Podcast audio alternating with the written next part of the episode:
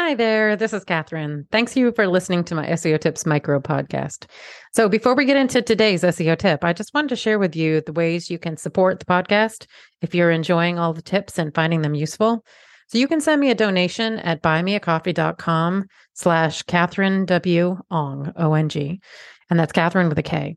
Any and all levels of donation are appreciated. It will help me offset the cost of producing the podcast. So that's buymeacoffee.com slash K A T H E R I N E W O N G. I'd also encourage you to subscribe to our email list to make sure you're not missing any future episodes or any other news about the SEO Tips podcast. And to do that, you'd go to wostrategies.com slash newsletter. Okay, on with today's tip. Google Analytics 4, it's time to get familiar. Hello, and thanks for listening to SEO Tips today. So, while G4 is an expansion and rebranding of the App Plus web property that was launched by Google uh, last year, it's now officially released. And actually, when you set up a new Google Analytics account, it's the default option. And Google recommends now that you set up both property types in parallel. So, here are the crib notes for you. So, this Google Analytics tracking doesn't track page views. Instead, it's built around an event structure. It's more like an enterprise analytics tool like Adobe, where you have to set up the dashboard views that you want to see versus them being there by default.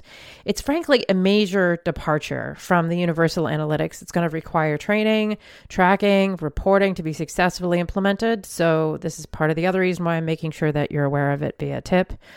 Um, it has deeper integration with Google Ads. It can track users across devices, across web and app, hence the web app name that it used to have. It can automatically alert marketers to data trends based on AI predictions. The new layout is actually organized around the customer lifecycle. And on my blog, I have a link to what the layout looks like. Um, event tracking, page scrolls, and video plays are tracked now without any additional code. There are also additional options to comply with GDPR and CCPA and uh, allow you to delete your users' data. You can't yet filter out your company or a consultant's traffic um, or tra- track cross domain tracking yet, and it doesn't link with Google Search Console. If you're looking for a quick overview of the differences, I have a link to a really great video on my site. Uh, thanks for listening. Come back tomorrow for another SEO tip.